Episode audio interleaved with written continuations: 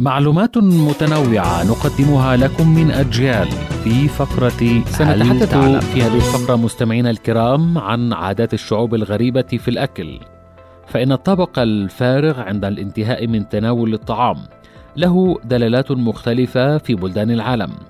فعلى سبيل المثال إنهاء طبقك في اليابان أو الهند وعدم ترك طعام فيه يعد من عادات وتقاليد الشعوب الغريبة التي تدل على أنك قد استمتعت بوجبتك.